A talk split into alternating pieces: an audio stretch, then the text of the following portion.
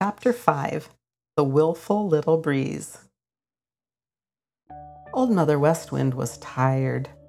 Tired and just a wee bit cross. Cross because she was tired. She had had a very busy day.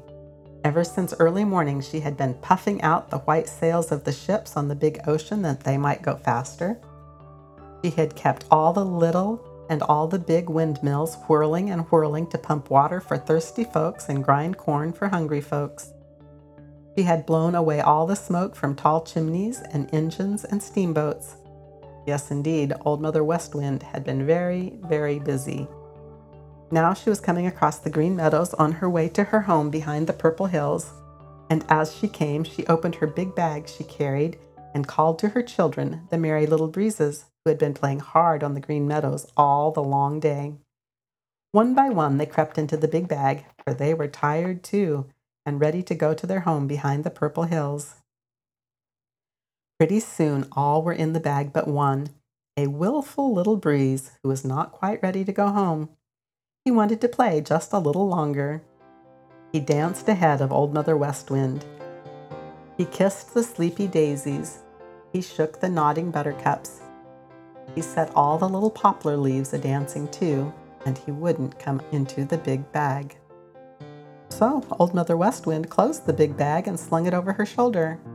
Then she started on toward her home behind the purple hills. When she had gone, the willful little breeze left behind suddenly felt very lonely. Very lonely indeed. The sleepy daisies didn't want to play. The nodding buttercups were cross. Great round bright Mr. Sun, who had been shining and shining all day long, went to bed and put on his nightcap of golden clouds. Black shadows came creeping, creeping out into the green meadows. The willful little breeze began to wish that he was safe in Old Mother West Wind's big bag with all the other merry little breezes. So he started across the green meadows to find the purple hills. But all the hills were black now, and he could not tell which he should look behind to find his home with Old Mother West Wind and the merry little breezes. How he did wish that he had minded Old Mother West Wind. By and by he curled up under a bayberry bush and tried to go to sleep, but he was lonely, oh, so lonely, and he couldn't go to sleep. Old Mother Moon came up and flooded all the green meadows with light. But it wasn't like the bright light of jolly round Mr. Sun, for it was cold and white, and it made many black shadows. Pretty soon, the willful little breeze heard Hooty the Owl out hunting for a meadow mouse for his dinner. Then down the lone little path, which ran close to the bayberry bush, trotted Reddy Fox. He was trotting very softly, and every minute or so he turned his head and looked behind him to see if he was followed. It was plain to see that Reddy Fox was bent on mischief. When he reached the bayberry bush, Reddy Fox sat down and barked twice. Hooty the Owl answered him at once and flew over to join him. They didn't see the willful little breeze curled up under the bayberry bush, so intent were these two rogues in plotting mischief. They were planning to steal down across the green meadows to the edge of the brown pasture where Mr. Bob White and pretty Mrs. Bob White and a dozen little Bob Whites had their home. When they run along the ground, I'll catch 'em, and when they fly up in the air, you'll catch 'em, and we'll gobble 'em all up, said Reddy Fox to Hooty the Owl. Then he licked his chops, and Hooty the Owl snapped his bill, just as if they were tasting tender little Bob Whites that very minute. It made the willful little breeze shiver to see him. Pretty soon they started on toward the brown pasture. When they were out of sight, the willful little breeze jumped up and shook himself.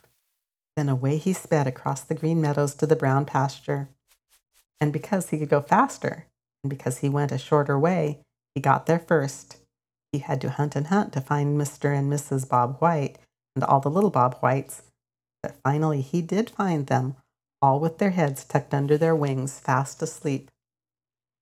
The willful little breeze shook Mr. Bob White very gently. In an instant he was wide awake. Reddy Fox and Hooty the Owl are coming down the brown pasture to gobble up you and Mrs. White and all the little Bob Whites, said the willful little breeze. Thank you, little breeze, said Mr. Bob White. I think I'll move my family. Then he woke up Mrs. Bob White and all the little Bob Whites. With Mr. Bob White in the lead, away they all flew to the far side of the brown pasture where they were soon safely hidden under a juniper tree. The willful little breeze saw them safely there, and when they were nicely hidden, hurried back to the place where the Bob Whites had been sleeping. Reddy Fox was stealing up through the grass very, very softly. Hooty the Owl was flying as silently as a shadow.